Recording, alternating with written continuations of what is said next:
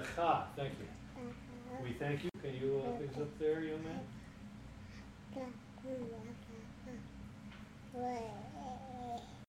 We thank you, Adonai our God, because you've given to our forefathers as a heritage a desirable, good, and spacious land. Because you removed us, Adonai our God, from the land of Mizraim, you redeemed us from the house of bondage. For your covenant that you sealed in our flesh, for your Torah that you taught us, and for your statutes that you made known to us, for life, grace, and loving kindness that you grant us, and for the provision of food with which you nourish and sustain us constantly, in every day, in every season, and in every hour. For all Adonai our God, we thank you and bless you. May your name be blessed by the mouth of all the living, continuously for all eternity. As it is written, and you shall eat, and you shall be satisfied, and you shall bless Adonai your God, for the good land that he, he gave you. Blessed are you, Adonai, for the land and for the nourishment. Amen.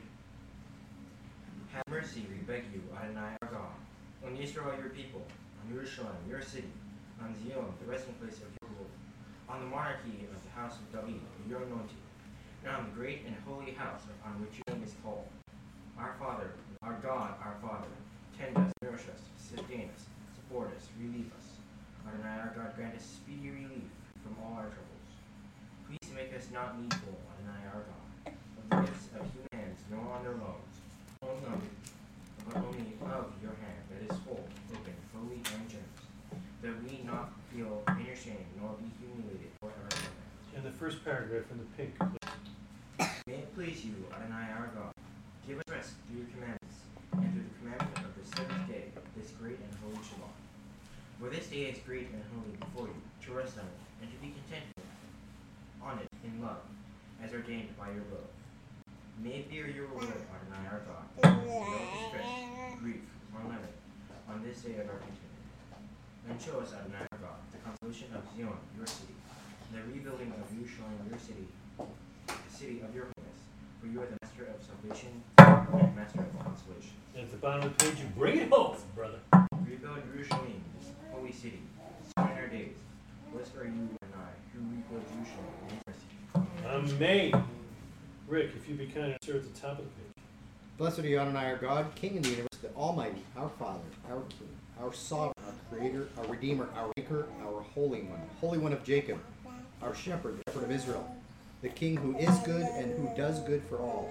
For every single day he did good, he does good, and he will do good for us. He was bountiful with us. He is bountiful. He was bound. He is bountiful with us. He is bountiful with us, and he will forever be bountiful with us, with grace and with kindness and with mercy, with grief, salvation, success, blessing, consolation, sustenance, support, mercy, life, peace, and all good. And of all good things, may he never deprive us. Rick will read this responsively with us. The compassion one. May he deliver us forever. The compassion one. May be blessed in heaven and on earth. The compassion one. May he be praised throughout all generations. May he be glorified through us forever to the ultimate ends, and be honored through us forever for all eternity. The compassion one. May he sustain us in honor. The compassionate one. May he break the yoke of oppression from our necks and guide us erect to our land. The compassionate one. May he send us well to this house upon compassionate one. May he send us out through the prophet he is remembered for good, to proclaim to us good tidings, salvations, and consolations. Everybody, May it be God's will that this house not be shamed or humiliated in this world or in the world to come. May he be successful in all his dealings. May his dealings be successful and conveniently close at hand. May no evil impediment reign over his handiwork, and may no semblance of sin or iniquitous thought attach itself to him from this time and forever. from your God, your mouth to God's ears. Rick, The compassionate one. May he bless the master of this house and let any of his house, and their house, family, and all that is theirs. The compassionate one. May he bless me, my wife, my children, my grandchildren, and all that is mine. Ours and all that is ours, just as our forefathers Abraham, Isaac, and Jacob were blessed in everything, from everything, with everything. So may he bless all together with a perfect blessing. Let us say Amen. Woo! Senior order. On the back here? On high. Yes.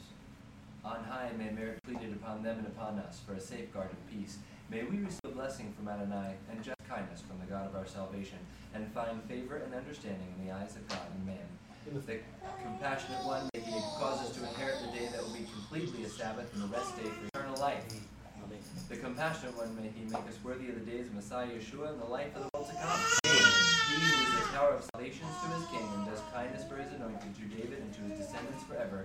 He who makes peace in his heights, may make peace upon us and upon all Israel. Now respond. Amen. Fear Adonai, you, his holy ones. For there is no deprivation for his reverent ones. The lions may want and hunger, but those who seek Adonai will not lack any good. Give thanks to Adonai, for he is good. His kindness endures forever. You open your hand and satisfy the desire of every living thing. Blessed is the man who trusts in Adonai, then Adonai will be his security. I was a youth, and darn it, I also have aged, and I have not seen a righteous man forsaken, his children begging for bread. Adonai would might to his people, Adonai will bless people with peace. Amen. Pass those books around to uh, Josiah, if you would, and we'll, uh, Thank we'll him Josiah. Thank you, Josiah. Pick those up, take care of those. I think the, uh, there are, there's only, uh, really insignificant announcements like, oh, Joshua and his wife are going to have a baby, Whoop. praise God. It's, uh, Whoops. Richard, don't pick up the couch. Not a bad thing. Don't pick up the rug, don't pick up the couch. I know you want to, just don't, yeah. Next year. Next year, pick up the couch while she's sitting down. That's right. That's right. You can do it. Yeah, bud. You can do it. got Vikings, yes. All right. Um, 17 Tammuz is uh, fast day. Uh, normally, it's put off a day because of the Sabbath. So the 18th of Tammuz, which is on our calendar, the 1st of July, is a uh, is a fast day. Because that fast day, we are not moving into our brand new house Praise God. that Sunday. You're We're waiting welcome. until July 4th. Um, so And at the you same have time, the please don't come. Yeah, we would greatly appreciate anyone who is available to come and help us move. If we don't, if we don't, we understand it is a holiday, but we would love it. Anyone listening on the internet is welcome to show up. They at, are. uh, We, we promise pizza and um, Show up anywhere. Yeah, fireworks. That's right. Fireworks. You have to show up to get the address, though. That's right. Yeah. And uh, July 1st starts three weeks. The twenty-first does start the three Thank you very much. Uh, the- uh, First. The first starts the, the, the, uh. 21 days. Yeah, that's our, uh, time between the straits, or in the straits between the, uh, things. And, um, Our there's some time. traditions there, right? Um, probably not a good time to get married, engaged, all that kind of stuff, so, You can't get Um, it. And don't hit the rock. yeah, we're gonna talk about that, don't hit the rock, for goodness sakes. Um, I think, I think that's it, other than, especially for those listening online, this is our last community Shabbat, Bella Torah, uh, in, uh, until uh, July ends, so we'll be off for July. August So second and fourth, we're off, and the second uh, Shabbat in August, we're back, and, uh, I think, I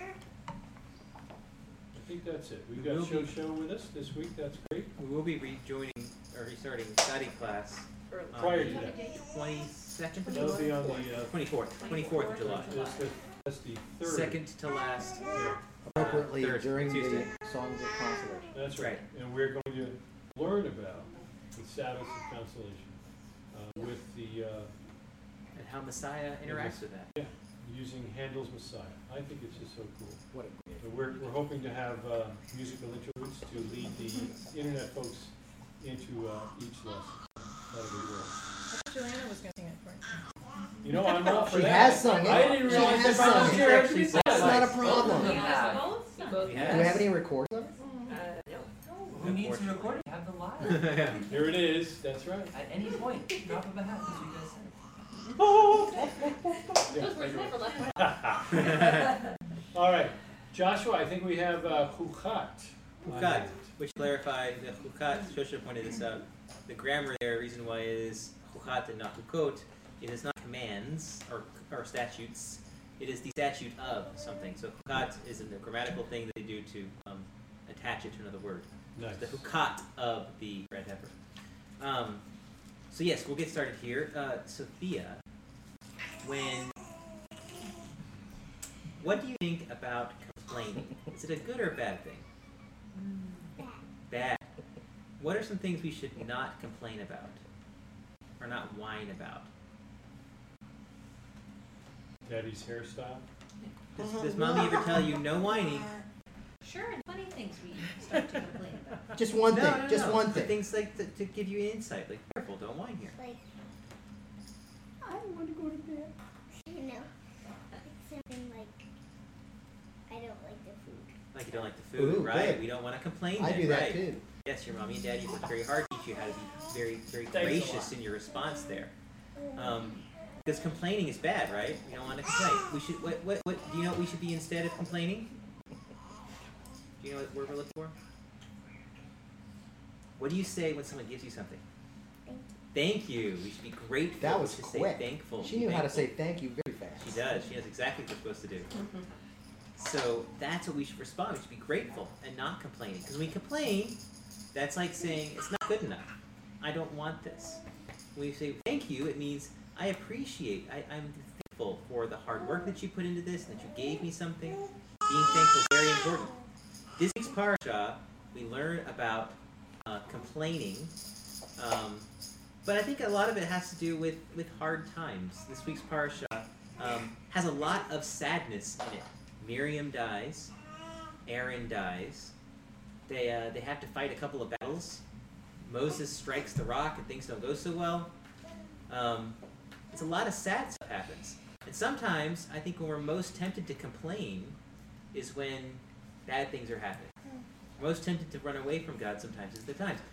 In the, we oftentimes say, "Well, I don't want to. You know, uh, things are going well. We run the risk of forgetting God. That's why we thank God after the meal. We don't want to forget God when we are full and satisfied." But Proverbs says, "Don't let me be too wealthy that I not, that I forget God. Don't let me be too poor, and then I would steal and blaspheme God's name." So there's a danger on both sides. When we are going really well, we can be proud and think that we do it ourselves and that God's not a part of it. We could forget Him. But when things are hard, that's also a time sometimes when we as, as people tend to think, well, I have a right to be upset. My life's not very easy. I have a right to be angry, or I have a right to complain, or I have a right to um, to look out for myself here, you know, because I, I need something. I, my life's been hard lately, or sometimes it's tragedy. Bad, really bad things happen to us. People lose loved ones. People lose jobs. They feel like they have a right to do things that are wrong. Um, that's our response sometimes. Do you have a comment, Sophia? Yes, and also complaining is like when something that, like something to wear. Oh yes, we can complain about clothes too. You're right, we can. That's true. And these are all things we should be and shoes careful with. wear. And shoes to wear, right? But see, who gave you those clothes and shoes? Mommy. Mommy gave you clothes and shoes. She did. She worked very hard, I'm sure, to find really good stuff for you. Um, and we should be thankful, right? We should tell Mom thank you. And that's and that's I think the lesson that we learn here is that when, when things are difficult, that's a test, that's a challenge, and we are called upon to be to rise above it. Rabbi Abraham, uh, Rabbi David Fohrman had a great lesson on on this passage last year in his, in his uh, Aleph Beta, talking about Moses and saying, you know, Moses, his situation is really rough. Miriam's death probably impacted him very strongly because Miriam was not only his sister, but Miriam was the one who looked out for him when he was floating as a baby. So I'm Older sure he, sister. older sister. He probably heard these stories growing up. You know, well, you know who who told us who made sure you were safe and who made sure that your mom got to nurse you growing up. It was Miriam. So he's got this special bond with Miriam. So Miriam's death probably impacts him very, very seriously. So in the in the in the in the midrash to talk about the story, they say that um, Moses goes around looking. You know, he can't find the right rock to speak to. He talks to rock, it doesn't work. And the people start to mock him, and he gets angry and he gets upset. So he just he hits the rock instead. Um, And that's exactly what happens when we have difficulties in our lives. We have shorter tempers, we're under stress, we don't react. And we have to be very careful in those times when we have when difficulties or tragedies hit that we respond appropriately. Um, and we see here this portion that Moses doesn't and the people of Israel don't. They complain about the food. Well, why do they complain about the food? It's right after they've seen Aaron die, they've seen Miriam die, and on top of all of that, they try to go through the land of Edom, and they say no, and they have to go backwards. They have to backtrack a little bit. So they're very discouraged. And in that moment, then all of a sudden it's like, you know what? Nothing's good enough.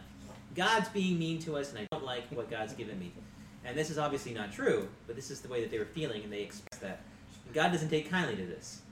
So instead, they get punished for their, their complaining. Um, so it's a reminder for us, I think, that when things are difficult, it, we, are, we, we feel that need for God, but at the same time, it's a, it's a temptation to resist God, and we have to be strong to, to trust that these things are happening for a reason. Yes, sir. Well, I was, I was just going to say that uh, everything you just said is, is very methodical and. And one would think that as a young child grows older, they would recognize the intelligence and, you know, all that. And it, it just makes sense that you don't want to argue with God. You don't want to talk back and complain about stuff that's been provided for you by God.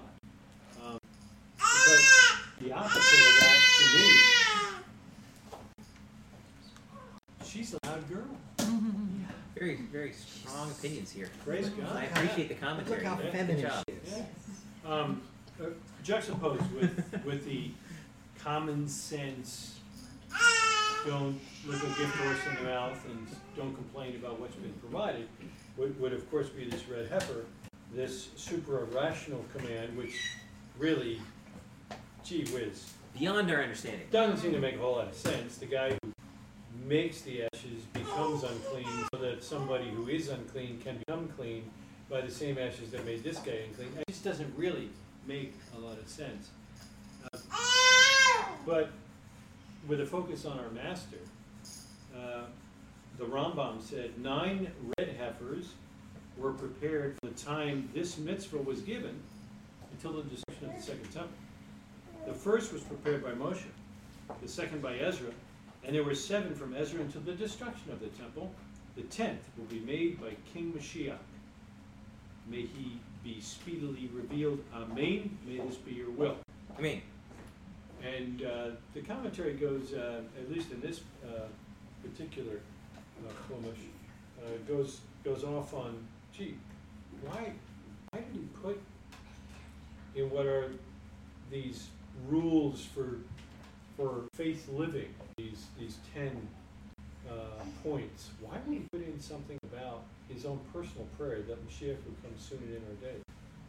And it's evidently to teach us that this should be on our hearts and minds at all times. That uh, it's not merely to believe intellectually in Mashiach, in Messiah, but also actively await and yearn for his return. Second, um, if if we're not praying for Mashiach's coming, it's like you're not praying for life itself, right? And then third, uh, that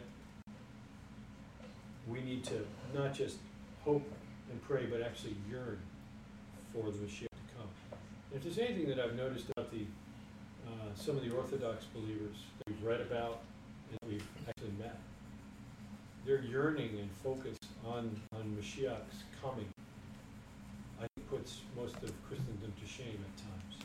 It's almost like uh, you know the old Baptist uh, focus of uh, I've, I'm washed in the blood you know, I can live any way I want now because I've got this quote unquote fire insurance. mm. And, you know, to hope and pray and yearn for the coming of, of Mashiach is really not that much of a focus. You know. This is a, I think, a decidedly different point of faith than any other faith or any other religion in the world.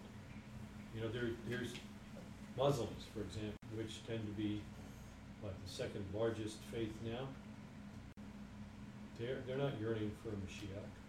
they want through their own will, through their own strength, to bring a caliphate. Well, and even those who do have a messianic type character, it is oftentimes accomplished by starting process will, themselves. Yeah, exactly. So, um, I, I just think it's a, a really good focus for the red heifer passage.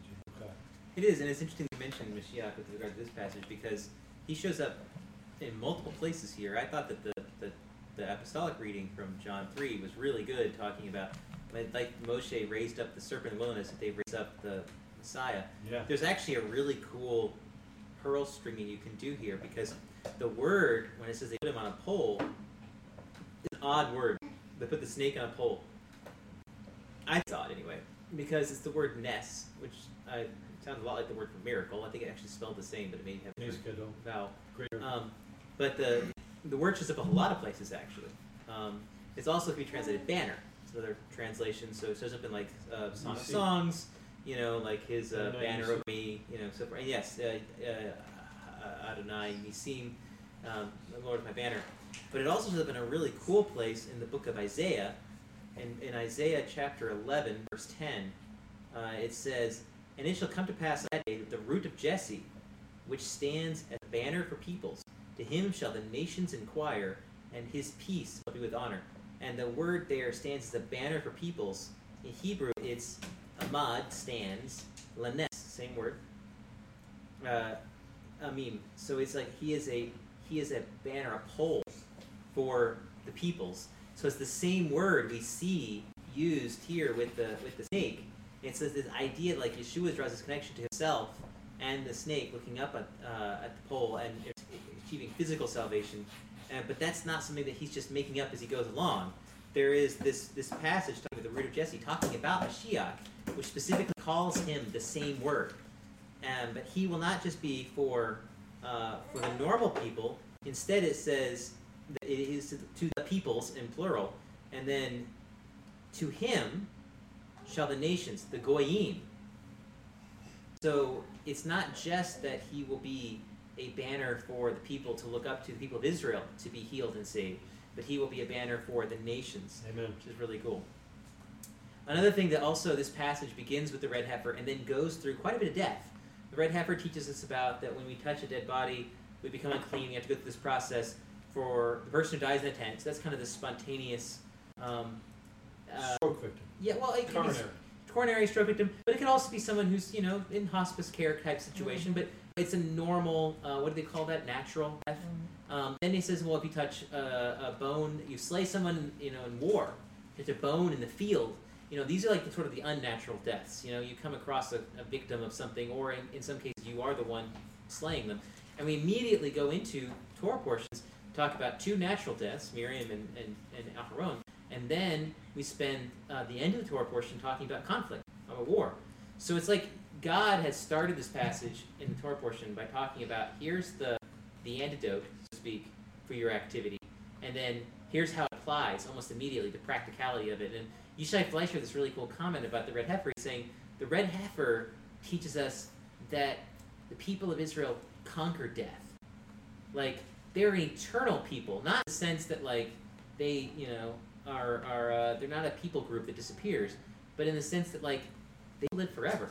And the red heifer highlights this because the red heifer is about the idea of overcoming the uncleanness of death. So it points to the resurrection in that in that way, which I thought was a neat tie-in here. And in, in that regard, we know that Miriam and Aaron and, and Moses later they're not permanently dead, or as Yishai Fleischer quoted from uh, the Princess Bride, they're only mostly dead. Mostly. I would. Uh, I well, I guess two points. One, um, I think everyone's pretty familiar over the years with the water stop, the well, Miriam's well, so they, they had no more water after Miriam died. Um, but it, the Midrash says that uh, when Aaron died, the cloud departed. There was no more cloud. And this is what the nation saw. It's like, oh, wait, wait, something changed. Yeah, they, they don't have any more cloud now, so maybe their God's not as strong not with them or whatever, because visibly they couldn't see it. That could get a lot hotter in the desert without the power. Absolutely, yeah. And then when Moses dies, no more man. So, um, pretty cool, those, those three things, because each one of those righteous people brought something special from God to the people. Um, as the righteous most always do, right? There's a, there's a blessing because the righteous are in our midst. Um, but I, I would go ahead and argue that uh, Aaron's death was natural. I think it was unnatural. I think the plain reading of the text indicates that when those priestly vestments were removed from that man, he passed. It's as simple as that. What kept him alive? Those priestly garments.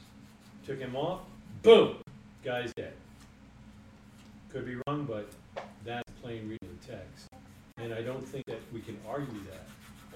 Um, being God's anointed one provides, uh, you know, it's just a special anointing. It's, it's beyond, I mean, he's the anointed priest, right?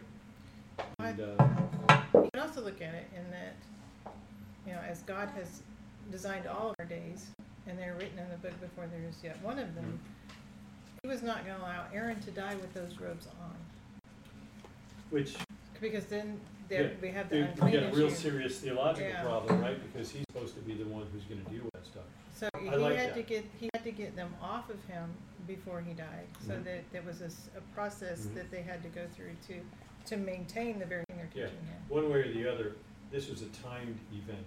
Whether removing the garments caused the death or getting the garments off so that he could die without affecting the thing. I mean, the, the high priest has es- extraordinarily special commands that apply only to him. That he may not touch it, he may not mourn for, you know, close relatives and so forth. And, you know, so I think, I think Janet's right. Um, whether it's the garments that kept him alive, the garments need to be, needed to be protected, uh, before he died. One way or the other, it was, it was a timed event. And, uh, it, that just helps me to appreciate the sovereignty of my God and his ability to time everything for his glory and for our good. And it's about, um, it's also about passing leadership here too. Um, Absolutely. Aaron, as a as a father, gets the amazing privilege of seeing his son take his place, Mm. and um, and the, the uh, one of the things Yishai Fleischer is pointing out is that you know Moses' terminology when he refers to people, he refers to them as rebels when they the, at the rock, but the word is very close to the same word as donkeys. Um, which uh, and the, the point about that though is that the, the word for donkey is it's it's reminiscent of the previous generation. You know, mm-hmm. stubborn. They were stiff necked, whatever. And so Yishai Fleischer was saying that like in his view, Moses sort of sees this new generation through the same prism as the old one. He's kind of still stuck in the old generation. That's not a criticism of Moshe Rabbeinu, but he was from the old generation, so he was sort of he he came out of slavery, and this generation needed a new set of leaders. They needed somebody to take them to the land of Israel. So this is the passing of the torch. Miriam dies, Aaron dies. At the end of the next Torah book, uh, Moses will die, and then there this new generation is ready to be led by somebody different Yeah. into the land. Um, that's hard for I think for leaders to pass that torch, and it takes um, humility and also discipline to realize that when you're training your the next person, you're ultimately training your replacement. But uh, but that's the idea. The idea is that generation after generation kind of faithfulness. The next person hopefully lives up to the same standards you've set. And as a parent, like I said, imagining Aaron, they had to be. I mean, as much as he may not have wanted to die, getting to see his son in those robes for just a moment must have been amazing.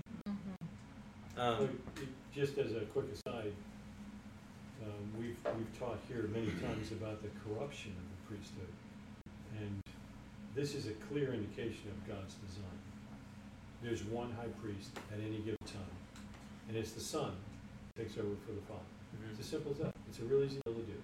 How we have multiple priests in the corrupt priesthood at the time of our master is just a bellwether of what was going on there. Right. So if we think that Judaism is pure as driven snow from this point until the destruction of the Second Temple, we're missing a whole bunch of history. The fact that they were killing one another, there's all kinds of intrigue and espionage going on, and you have a corrupt priesthood that's being sold by Rome.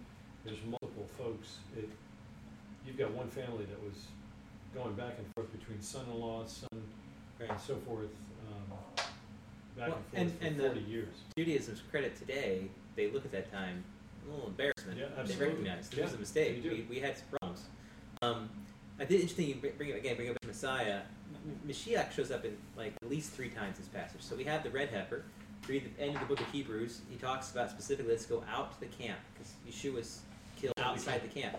There's only one offering that is actually slaughtered outside the camp, and that's the red heifer. Yeah. Red heifer's um, It's, interesting. it's not even an offering.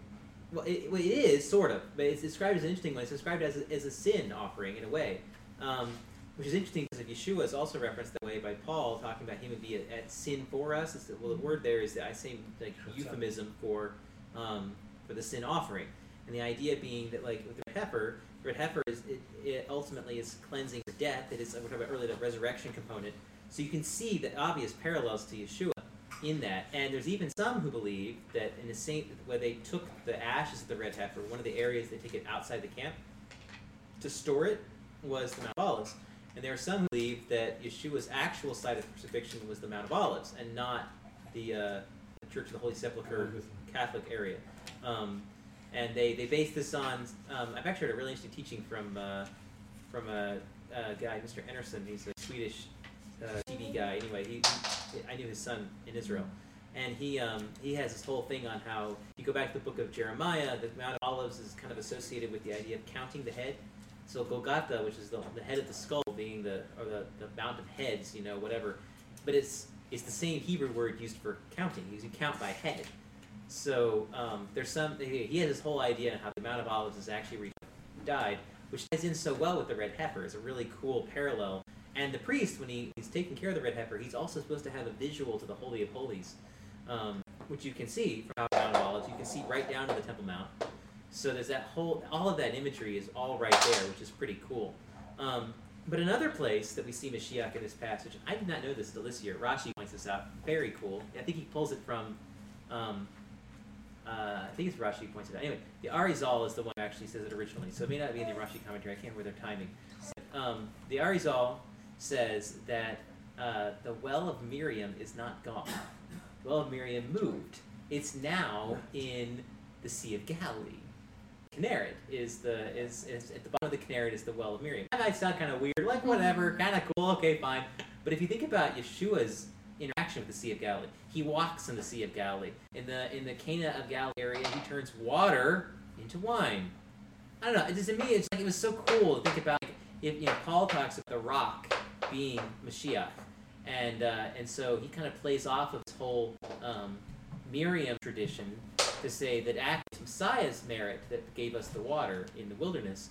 And so if we're associating that with the Sea of Galilee now, I thought that was really kind of a cool tie-in. Um, and then uh, before we, um, left after lunch, uh, Mr. Upham was mentioning a, a passage from Oh, yeah. um, yeah, uh, Yalkut Lazamim. Is that? Mam, la, Mam Lazé. Um, that sounds right. Yes. Cool. Apparently, um, uh, Yeah, Forty volumes of coolness. Yes. That we all need to go. But grab. one of the ones he mentioned was one of the midrash from that portion, uh, that group, that books, the commentary, is that when they when Moses first struck the rock, blood came out, And then what? and then water. Wow. Which Which, should uh, immediately remind you of something else where blood came out and then water. right, and you get the, the water imagery That's from First so John and whatnot. cool. So, um, again, this this Torah portion is is very heavy on Yeshua and on Mashiach in general, which is so fascinating because the whole portion is ultimately about the mystery commandment. I mean, it is. It's not. It's it's kind of weird if you read the very beginning of it um, when it talks about. I mentioned earlier the grammar as to why it's hukat and not hukot, but um, when it says here, uh, it's not. Um, it, it, the way he phrases this is zot hukat hatorah. In other words, this is this is the the statute or the super rational command of the Torah. It's so interesting that that's like it's like this this particular one is of significance, and so this this whole Torah portion is almost like it's a it's like a code book about Mashiach, and we kind of get a lot of allusions to Messiah throughout this portion. And it's so it'd be fitting that this would be one that is beyond our understanding, something a little bit harder for us to grasp. One of the things that um, Rabbi Shlomo Katz and uh, Rabbi Jeremy Gimpel talked about in their week's podcast uh, about the snakes. That was really fascinating. They were saying that the people of Israel's problem was they were complaining, but the question is like why? Like why would you complain about manna? So like the tradition holds that manna could literally taste about like anything that you wanted to taste.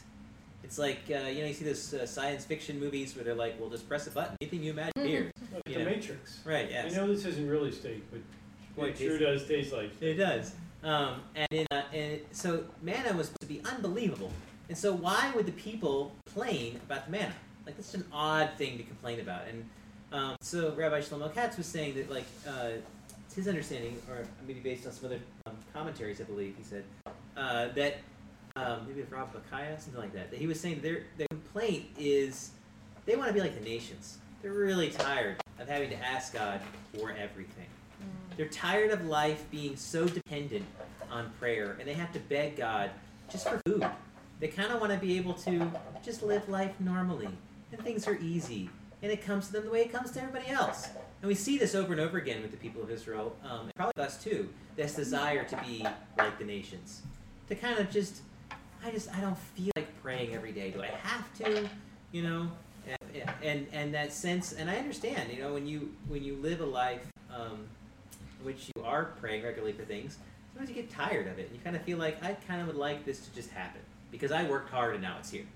And, uh, and so that was kind of the critique of the people of Israel that they took this as an as, as a their lament wasn't so much they didn't like the taste of the manna, but more they didn't like the process of achieving it. They were tired of faith in God.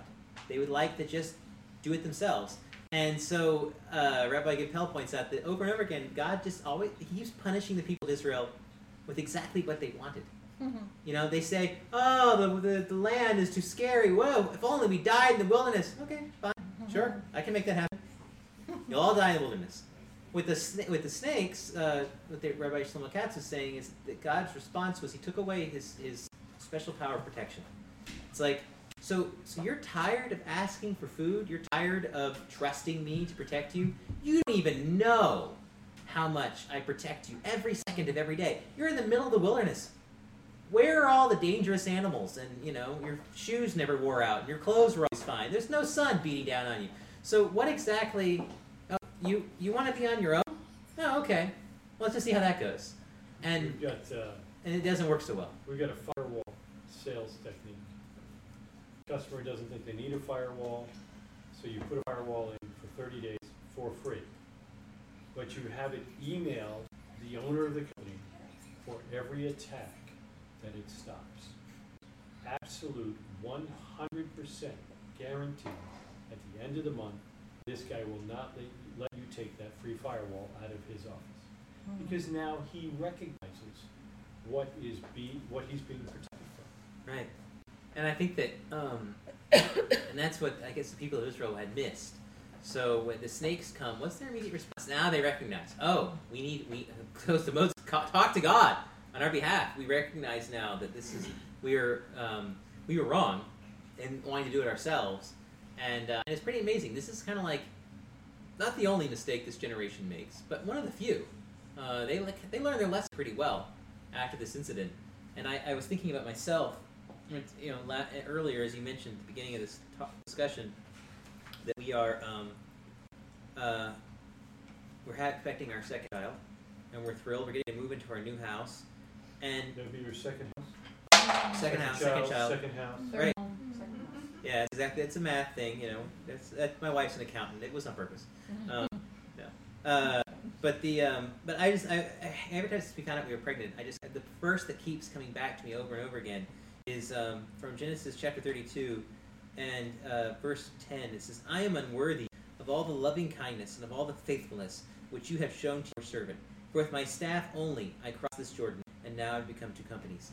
And that idea of like that should be our response. Like with Sophia earlier, that our response should be gratefulness to recognize the unbelievable amount of good things God has given to us on a regular basis. And if gratefulness really drives us, then when things are good, we won't forget God. We will thank Him as we're commanded to do after we eat. But when things are bad, we won't curse God because we recognize that even when things are bad, what little we do have comes from Him, and that everything uh, happening to us is ultimately happening by His will. You mentioned earlier that the death of Aaron underscores the sovereignty of God, and the Psalms talk about the idea that you know the death of his devout ones is precious to Him. You know, I um, at the beginning of the prayer time that uh, Isaac had um, his grandmother passed away, but that didn't catch God off guard. It wasn't a surprise to him. No, that's true. He and, and he and he doesn't do it flippantly. He treats the death of the righteous as a precious thing, and he does it um, very much on purpose and with with with love and care in mind. Um, and something I think we have to remember when we go through these challenges, difficulties, is, is to grasp on that sense of gratefulness. They, I mean, it's amazing how many people in the secular world will talk about that, right? Like, oh, well, you know, it changed my life. Gratefulness. Every morning I get up and I'm just, I list off to myself the things that I'm happy about, you know, the things that I'm grateful for. To the universe. To the universe, right, whatever. But it's like just that sense that I have something good in my life And I did not cause it. and I didn't deserve it. Right. It somehow was given to me, whether by fate or in our case by God, um, to recognize that by itself, even if you don't even acknowledge the one who gave it to you, just that sense of thankfulness makes you healthier, more successful, happier, and, uh, and it really impacts their your life. And I think that's just that that really comes out of this portion. Yes, Shosha. Um, I had this accident about six weeks ago, and basically, it, what's really weird is that many, many people who've known me for many, many years say, "How many more lives you got? Are there nine gone yet?" because I have had so many close calls with death. But where the thing is, it just makes the scripture so much more precious to see that it's his people that he puts through the hard things because he wants to train us. And also, I believe that he wants to prove to the enemy, because God's always fair, that we have re- that we're real Hmm. and that we're not fake. Like Job. Like a lot of people, like Job, but like a lot of people. And by the way, my Jewish friends, most many of them don't even believe Jo- Job was a real man, and they take it like fairy tale. No. But to me, all the way through the New Testament, why does it say, greatly rejoice in all your troubles and tribulations? Mm-hmm. Why does it say that? Because it's the same way, and when I was in college, this will be the last thing I'll tell you. When I was in college, I was watching the track team run. And at the end of the race, the guys who win often pass out on the ground. And I have a granddaughter that does the same thing. She passes out when she wins the race. Why? Well, why do they like to do it then? Because they're getting stronger and stronger and stronger. The race is exercise. It's to make us strong enough to be able to take the hard things. And as Jesus said, but don't forget, I've overcome the world. Right. Thank you, Shosho. That's good. I, I think that um, I remember just watching a cooking show recently, and um, one of uh, rather relatively famous chef now. He's been on multiple cooking shows Aarón Sanchez. He was talking about how his father passed away when he was a young man, 12, 13, something like that, 14. And he uh, his response to it apparently was not good. He didn't go into details, but he it was not good. He said what changed his life was working in a kitchen after that experience that I guess he had, you know, kind of lost control of himself, and he said that discipline and that and that experience of, of, uh, uh, was life changing. To kind of get a chance to to have something to do that you had to do and do it well, and um, so he he really kind of felt like, in a way, the discipline of, of cooking of working in food changed his life, and I think I can't I can't count probably the number of times I've heard stories like that. You know, where you, you this person's talking about, oh yeah, I was I was on the paved road to hell or whatever else, and but you, oh boy, I tell you what, I got I got a I got into the army or I got you know I knew this guy and he was tough with me and he told me what was what and, whatever it was, and it's like, what do they want? They want that push, they want that challenge, they want discipline, and that and that made their life feel meaningful and feel successful and give them um, purpose and and drive, and that's something that's so healthy in us today. And uh, it's it's amazing that in America today we have microwaves and everybody owns their own car and everybody has their own cell phone practically. That suicide is on the way up, and it's like you have this. Well, what what's depressing and what's sad it's it's lives that are that feel meaningless, that don't feel successful, that don't feel like they're going somewhere, and so much of that is. Um, I'm not blaming people for suicide in that regard, but I feel like a lot of that is self-inflicted because I deal with that myself. When I get lazy, when I let myself go, I feel badly about myself. I don't feel good. I don't feel strong. I don't feel healthy. And um, and yet, when life is when life has a healthy challenge to it, that's that's a good thing. That's that's like what was talking about earlier. Is we you know, think of this Torah portion. God puts things in our lives on purpose um, to grow us, to mature us, because He knows we can handle it, um, and because He He wants us to succeed. Amen. And you know, like, oh, watch my son. You know, he, you know, he's he's getting a little tired or whatever else, and he's trying to pull himself up, you know, off the ground up to the, I don't know, chin level with the couch, and he gets up there, and he has the biggest grin on his face that you've ever seen. If I were to help him up, I'd be like, oh, whatever. But when he does it himself, that that sense of accomplishment is just it's a huge feeling. The, uh, the prayers talk about asking God to sanctify us with His commandments. And I find that His commandments are that sanctification process in our life. So there is something other than just running or you know other physical pursuits, but keeping those commandments is a methodical means of buckling down and, and uh, walking through life. Great. The other neat thing in this uh, Chumash, this cool Chumash that talked about the snake attack, was what we could learn from Moshe's prayer. And I thought this was cool because the, it, there's a pretty big section here all about this is essentially where a lot of the laws of forgiveness come from. Hmm. Where Rashi specifically says, from here we can learn that if a person asks you for forgiveness, you should not be cruel and refrain from forgiving. Because the people ask right away, Moshe, please ask God to forgive us and, and take these snakes away. And that is the very, like, Moshe doesn't even bat an eye. And that is exactly the next thing. Moshe prayed on behalf of people. Like, it was instant. There was no thought. There wasn't like, well, I told you so, or you asked for God to take away the protection. There was nothing. And there was no statements like that. And I thought it was kind of cool to see how much Rambam has extrapolated from this regarding the laws of Teshuvah. Other things like you, a, a person, a righteous person, should not be uh, hard to appease. Like we should be easy Mhm. to appease and be very, very difficult to anger. Um, things like that. But that's really neat because this is essentially saying Moshe is sort of a an, a great example or shares with us a great example of forgiveness, and that is exactly what we see with Yeshua too. One of the things that Yeshua is most known for, probably throughout the apostolic scriptures, is how amazing he was with forgiveness, and his lessons about that were like pretty unbelievable. I remember a pretty prominent rabbi saying his one difficulty with the apostolic scriptures was the fact that it says that Jesus says you're to love your enemies. And he's like, I, I don't, I don't see that anywhere else in the, in the Torah. I have a problem with that. But I mean, that just goes to show the extent that Yeshua takes forgiveness and, and his his love. hmm Yeah, and uh, I mean, it is in the Torah. There is there is reference there, but I understand there is a struggle in Judaism about like how you forgive people who are who are evil. There's something about helping your enemy. Uh, that was I right. brought that up too, but there's nothing about loving specifically, Yeah, well, it's a, especially on the same level as like loving your neighbor. and it kind of almost feels like you know so many of the famous rabbis are known for like a thing. You know, it definitely kind of feels like Yeshua's thing was like his love and forgiveness for so many people. Um, and yeah, you're right. And I think that this um, this portion it's interesting. It has that both those angles. You know, so on the one hand you have this sense of immediate forgiveness for the people for sinning, but then there's also this swift justice.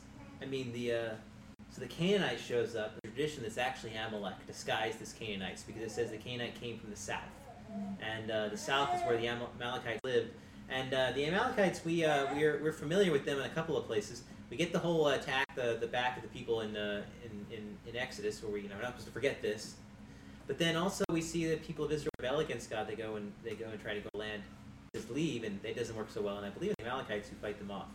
So the clouds of glory leave, Aaron dies, and the Amalekites strike, or the Canaanites, however you read that. But the point is that they attacked, and um, and boy, the people of Israel's response, wow, I mean, they they they they come back to God and they they say there's one person who's taken, one guy, and they come back to God and they say, we won't keep anything for ourselves. Just let us wipe these guys out. And uh, it's it's it, it's like, I mean, it is the it's the it's the prayer version of Liam Neeson's phone call and Taken.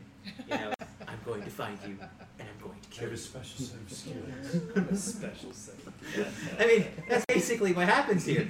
They steal one. They steal one person. Tradition holds it's a handmaid, and the uh, and the people of Israel as a nation. Uh, like uh, uh, Yishai Fleischer was really emphasizing how cool it was. As a nation, they're galvanized. As a people, the whole people says we're not going to let them take one person of ours. You know, there's the the whole uh, "don't leave anyone behind" thing in the, in the U.S. military, and there's a lot of there's a challenge of Marine Corps. how uh, U.S. Marine Corps. How, how far do you take that? And you see, like uh, the, Saving Private Ryan asked that question: Is it worth sending eight guys into the middle of uh, enemy territory to go it save is. one guy? And and the movie's kind of ambiguous uh, in a lot of ways, but at the very end, well, without saying everything, the point is movie implies that the answer is yes. Um, that the answer is yes, and I think that that's that's a value that the people of Israel hold. Um, sometimes they respond to it, get, uh, invite some criticism. They, they, gave up a thousand terrorists for one guy one time. But that's how much they value just one person. And, uh, and you just love that, that intensity, that swift justice to respond back and say, this was absolutely wrong. It's like Jephthah in our, in our Haftar. He tells the people of Ammon, he's like, I don't, I don't want to have to beat you. I mean, it, I really, it doesn't, it's like, this is just ridiculous. You know, if you, I'll, I'll let you walk away. I mean, I, you know, you, you're wrong, I'm right, but I'm, I'm, I'm, I'm going to let bygones be bygones. Just, just you know, step back. It's and they don't. And he goes in and he takes like a half their territory along the way. It's like uh, Jack Reacher. Reconsider. Yeah, think, just think twice with this. Have you thought about? Um, I, I was struck by the fact that one guy was taken in that raid, but they don't know. And it just kind of makes you wonder about all these other single guys, right? So there was everybody taking, and one guy escapes, and he gets back to Abraham to let him know, right? I'm the only guy that escaped. All the people have been taken, including Lot, your, you know, your nephew and so forth. Or, or the one guy that was carrying sticks on Shabbat. These, Right. these unnamed one guy stories are extraordinary throughout the scripture, you know? It Yeah. really is. In this case, it's one guy that gets taken, and they, they go back and uh, kick us, so to speak. Amen. Um, This being the uh, the Aramaic. Yiddish, the, the Yeah. Yiddish word there. Um, the uh, it's interesting too, though, that I lo- what I love about people of Israel, and this is something that I think you, you definitely get from the Torah, and it's something that I think that liberals don't understand, and some conservatives get wrong in the opposite direction, and that is that you always start with peace. You always strive to avoid conflict, because conflict is not good. We're not warmongers. We don't want to fight, but when you fight, you fight to win. Amen. And that's exactly what you see at the end of this Torah portion with the war with, with uh, Sichon and Og. They, the, the Moshe starts by saying, he sends peace. And the, the commentators go, wait, it, that God didn't say to do that. Like, Edom is, uh, they're related to them. So he's required to tell them, hey, we want to go through your land. Just want to be great if you let us go through. And they know when they have to back away because they're not allowed to fight them. But the Amorites, they, those were on the list. Right? So they're allowed to go in and just take, their, take over. But Moses doesn't do that. Moses starts by saying, "Look, I, I- yeah, just let me walk through. It's not a big deal. It'll be great. Um, uh, we won't touch anything. We'll pay you back for anything we use. Just let us cross." And uh, tradition holds that, that Sichon was like the, the guardian of land Canaan. He's outside of the Jordan, and so basically he sees it as like uh, if he lets the people of Israel through, he's kind of failed in his mission, right? So it's, he has to fight them. But they said that like uh, his uh, he's like he's elite. I mean, Oh, did you read the midrash? I mean, this guy's like humongous. well, that's all because that's a, that's the giant. But Sichon as well is, is is elite, and uh, they say that his by it, there's a commentary that says if if he had been in an unwalled, weak village, no one would have been able to take it. He, he and his army. If pathetic, puny guys had been the city of Heshbon, nobody would have been able to take it. It's like this fortress city. But now you got the super army inside the super city, and it's like it's invincible. There's no one, no one can stop them. And uh, and so people of Israel walk up, and um, and and and Sichon comes out to fight them, and they win, like incredibly easily. They wipe them all out. In fact, the tradition holds that like they wanted to they wanted to keep Heshbon intact. So God was gracious enough to lure all the warriors out of the city, so that way they could just wipe them out in the, in the plains. Um, it's one you know it's one thing when you when you play with your food before you eat it. So it's like, we don't want to beat you. We want to beat you in a way that's beneficial to us. Uh, but Og, it's interesting that Og, you mentioned the survivor thing, the one guy. That's what I'm getting to. So Og is a giant. Uh, they say that, I think later in Numbers or something, or Deuteronomy, they reference the size of his bed. Apparently, this guy was enormous. He was so big, he had to sleep in an iron bed. Because anything less than that, I guess, would have collapsed beneath his weight. There's a tradition that says that he tries to throw a mountain at the people of Israel during the conflict. False. You know, it's like this. Uh, uh, it's basically it's like the Incredible Hulk, but maybe not so green. And um, Og, uh, interesting that tradition holds that Og is the survivor from Abraham. The reason why no Moses is a little nervous about fighting Og is he's afraid that Og has a certain degree of blessing in his life. The guy's first off is insanely old. Um, but more importantly, he uh, tradition holds that they go in the, the, the five kings and they wipe out the Rephaim, these giants. And then later it says that the survivor, and it's weird. I think it's a, I think it is a singular. The survivor comes to Moses and tells him about Lot, Lot being captured. Abraham. I'm sorry, Abraham. Yeah, not Moses. Thank you, Abraham. As the tradition holds, is that the the survivor. Og. What's fascinating at the end of this week's Torah portion says they talk about Og. They struck him down as well as his sons and all his people. No survivors remained. It's nice. We finished the job this time. Mm. Yay! Um, but I think this, this week's Torah portion to me, it just really emphasizes that um, that balance, that balance of peace and that balance of justice, and that God is forgiving, as, as Greg was saying, and that God doesn't want for the wicked to perish, but that God is not slow when it comes to justice, and and He uses His people to meet it out, and it is quick and it is effective, and you know it's it's like you were um, uh, people were talking about you know like with the snakes. Yishai Fleischer was saying it's like it's a note, it's a big sign, repent, you know, stop. But um, the people of Israel are the only ones who really seem to get an endless opportunity to repent. You know, it's like that um, their their punishment seems to come faster, but it's intended for them to repent. Right. When the nations get punished, it, it doesn't. There's not usually a second chance It's like Shosho was saying, it's to make them stronger Right. in faith. Right, exactly. So I think that um, anyway, I, think, I like the fact that this this Torah portion has both. It has that sense of peace and that sense of that conflict because I think I think there's a healthy place for that. I know. There was cool commentary about the peace part from Aaron and the Double Mountain. I didn't Yeah. notice that, like, until I read this. This uh, Mount Hor. Yeah, right. That like it's the in Hebrew. It sounds so funny. You know, you probably would make you pause and go, "Wait, what was that word?" But they, you know, it's like double mountain. or Har something. Hor. What? Yeah. Uh, right. Yeah. And uh, the the I love the commentary about it though. Talking, so they, they go into talking about like why was this different? Why was this mountain was was two mountains supposed to mean? You know, and they talk about how. Uh, let's see. It says this is because so um, when it talks about Moshe was buried on a single mountain, Aaron was buried on a double mountain. One of the big reasons for that, or explanations for that, was this is because that Aaron promoted love between people that argued and between man and his wife, which was a quality he excelled in to a greater extent than Moshe. Uh, apparently, that was a, commentary from Rashi from Deuteronomy 34 8. But I, I think that, that again just goes to emphasize like even though there was definitely some big mistakes uh, with Aaron, and uh, that that still there is this amazing honor of him Amen. towards the end, and it- because of his teaching the people through Right. example, through his lessons of peace. Make peace. Yeah. It's a really neat It's thing. fascinating that really Aaron and Moses both. It seems like their biggest mistakes were actually out of their attributes that were their strengths. Because Moses, you get them striking the rock in this week's Torah portion, really comes from I think his sense of justice. The guy was tired of people that were complaining. They were a mess. Yeah.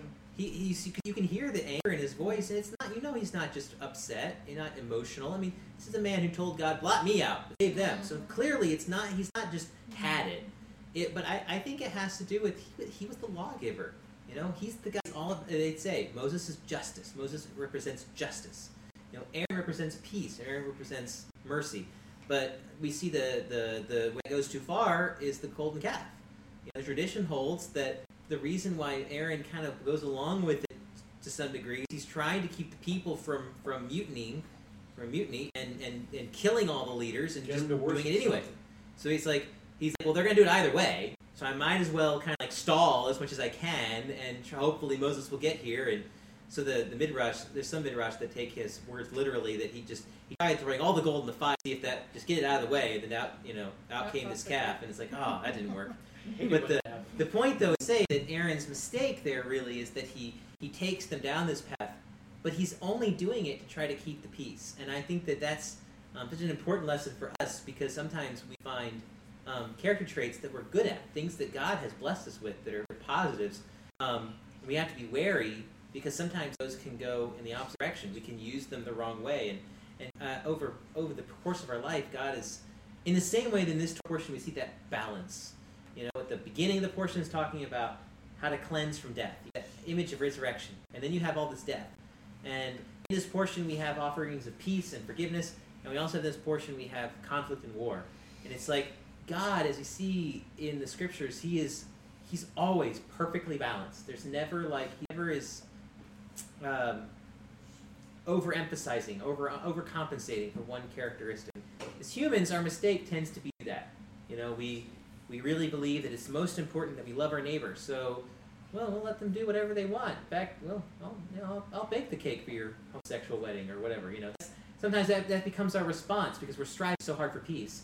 Or our response is, well, justice, only justice. In fact, we should probably start throwing rocks at all the people we disagree with. You know, or whatever it mm-hmm. might be. And and you and and both sides are ultimately wrong. You take it too far. So you have to have that that divine balance because both are necessary. Well, it's like you were talking about several weeks ago, where uh, when we when we want to do things with our children, we could just do it, but oftentimes take time in order to have the relationship. Mm-hmm. And it's the same way. And actually, in the, there's a commentary in here talking about the, the actual uh, super rational commands from the without God, and it talks about two words that are used, and Hasidic thought being uh, the the balance between the two, uh, uh, ratzu and, and shuv, and that it's it's a it's a uh, it's a pulse. So in the same way, all of our strengths will be back where we fail. Hmm. Our strengths will be where we fail. Uh, but God wants a relationship, and so He wants us to use our strengths. And when we when we want to when we want to strike on our own, that's when we make failures with the things that we think we're good at, which is exactly what the people ask for. They're really good fighters. They really are. And but God lets them fail unless He's participating with them. Mm. And so it's the same way. God wants a relationship with them. So He wants them to use their strengths, but He wants them to use them with Him. Mm-hmm. Uh, it's really interesting to me when you come to the New Testament and you know the English language sort of changes the Torah. Um, because it says in the Torah, love the Lord your God with all your heart, your soul, and your very, which is the, mo- the moed, which has the idea of something you're very good at. And they that's what they call in English the strength, your strength. So it's not loving God with your muscles or loving God with that. It's loving with what He specifically gifted you with that Mm. needs to be directed in the right way. Mm. And I think that's where we get our strengths, our weakness. Mm-hmm. Because when you think you're strong, you're going to be weak. Because basically, the things that we are strong in are probably flesh led. And then we have to, be, but they're gifts from God that we need to train to go in the right direction. Right, and I think that goes back to kind of talking about earlier about the gratefulness, right? You know, if we recognize and we're thankful to God for the strengths that He's given us, and we recognize that those The are weaknesses. gifts. And Paul said, I'll glory in my weakness. Right. Well, and it comes both Mhm. ways. I mean, ultimately, we But our, my weakness is my strength. Right where He is able to work through us. And at the same time, I think too that where God does give us strong points, and I think that's you see in the and all the talks with the spiritual gifts, I really think a lot of that is spiritual strong points that God's given each of us. Um, we're meant to use those, but we're meant, as Paul talks about in the book of Romans, you're meant to use them the right way. And I think you know so much is um, raising uh, raising children, you just see that so much. You can see what they're good at, maybe what they're not so good at, but you want them to use what they're good at for good, because you can sometimes see them use what they're good at for evil. You know, um, you have a strong you have a strong child. They can sometimes also be rebellious, and it's like you, but you, but you can also see the potential for leadership and the potential for um, for challenging uh, evil and darkness, and you want them to do that. And I think that's that's that journey that God has us on to sort of learn to to work these out, to balance them out. To the people of Israel's credit, I think one of the things that stands so much in this week's Torah portion, they they really they learn so much. This they, they this group of Israel was so good at repenting. But they, they made some terrible mistakes, but boy, when they made mistakes, they didn't make them a second time. And they, at the end, after the first battle with the Canaanites, right after that, they start complaining about the manna. And you can kind of sense that the battle kind of drained them. Maybe they were concerned because they had someone taken captive, and it's like, well, maybe God's not really with us, and this isn't fair, whatever it might be. Well, at the end of the Torah portion, what do you get? You get this fight with uh, with Og and Sichon, and it's like there's no hesitation. There's no sense like, oh, this isn't good. In fact, commentary in the uh, the Gutnick Chumash at the beginning of the portion says, isn't it odd that it kind of looks like the sin of the spies again? Because the spies went in and they kind of overstepped their mandate, and then in this week's portion at the end, Moses sends in spies, and it says instead of spying out the land, they just conquer the villages. You gotta love those guys, right? It's like I want you to go check out, see what's going on. They're like, ah, we don't even need to tell the rest of the people. We'll just go and take them now. Our report is the city is ours. The city is ours. We saw, we came, we conquered. But then, uh, so the, the the commentator goes, wait, are we, are we going back to the sin of the spies like this? Uh, no, actually, the people Zeal. the people were were undoing the sin of the spies. Mhm. They were they were reversing the process instead of instead of uh, saying instead of doing going outside their mandate and using it as an opportunity to say, I don't I can't take what God wants me to take. They instead went in and go, why stop at spying? Let's just go ahead and take it. And and that and that again that sense of repentance is just really um, beautiful and powerful as we see it in this portion. Amen. Amen. Final comments.